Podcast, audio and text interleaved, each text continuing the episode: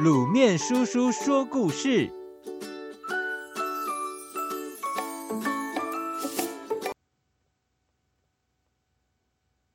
信精灵。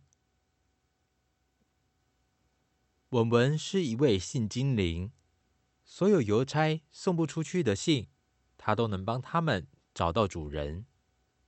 小象写了一封信给睡美人，我们立刻走进故事书。赶在睡美人睡着以前，请她亲笔写了一封回信。小星星写信给天上的星星，我们立刻把它转成星星语言，念给星星听。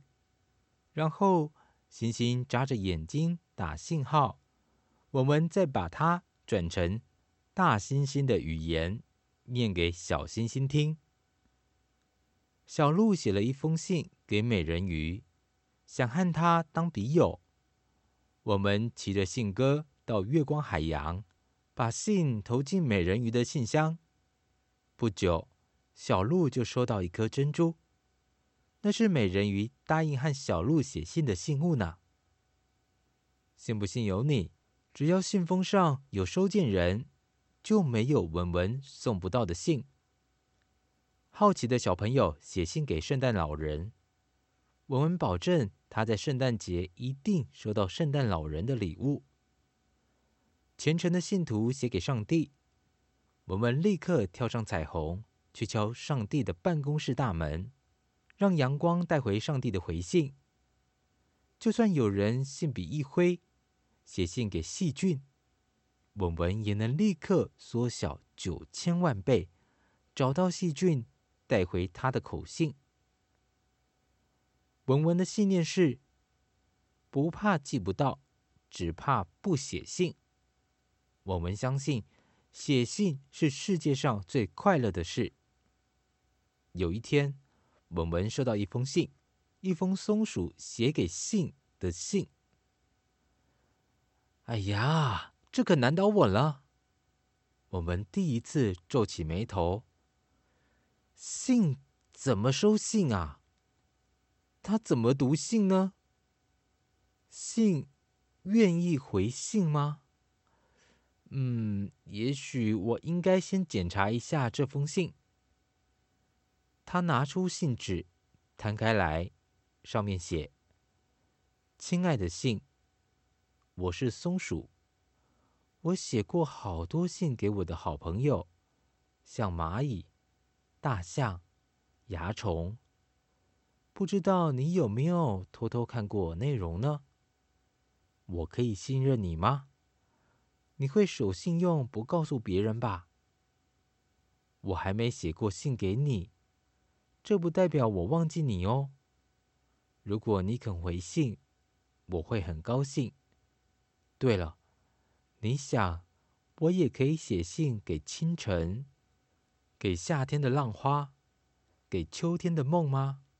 谢谢，喜欢你的松鼠。文文想，这真是一封难寄的信。他走过来走过去，想不出办法。他又倒立着走过来走过去，还是想不出办法。最后，他下定决心：我应该让信自己决定，我应该对信有信心。我们请叶蜂当信差，把信带走。晚上，松鼠坐在客厅，看到叶蜂送来一封信。耶，信给我回信了！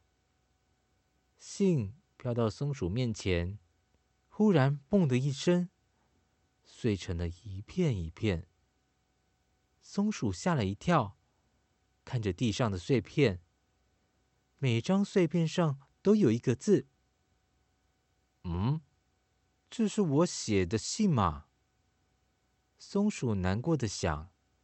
信生气了，他把我写的信撕掉，退回来啦。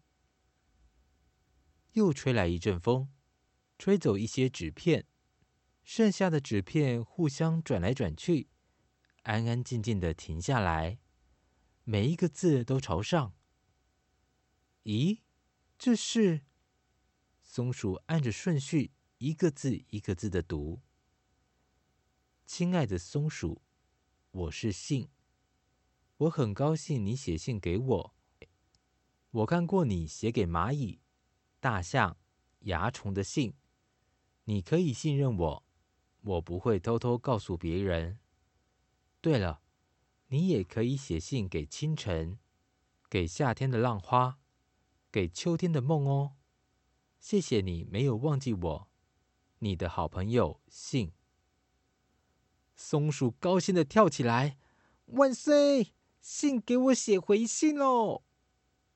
文文在远方也高兴的跳起来，他就知道信是一位值得信赖的好朋友。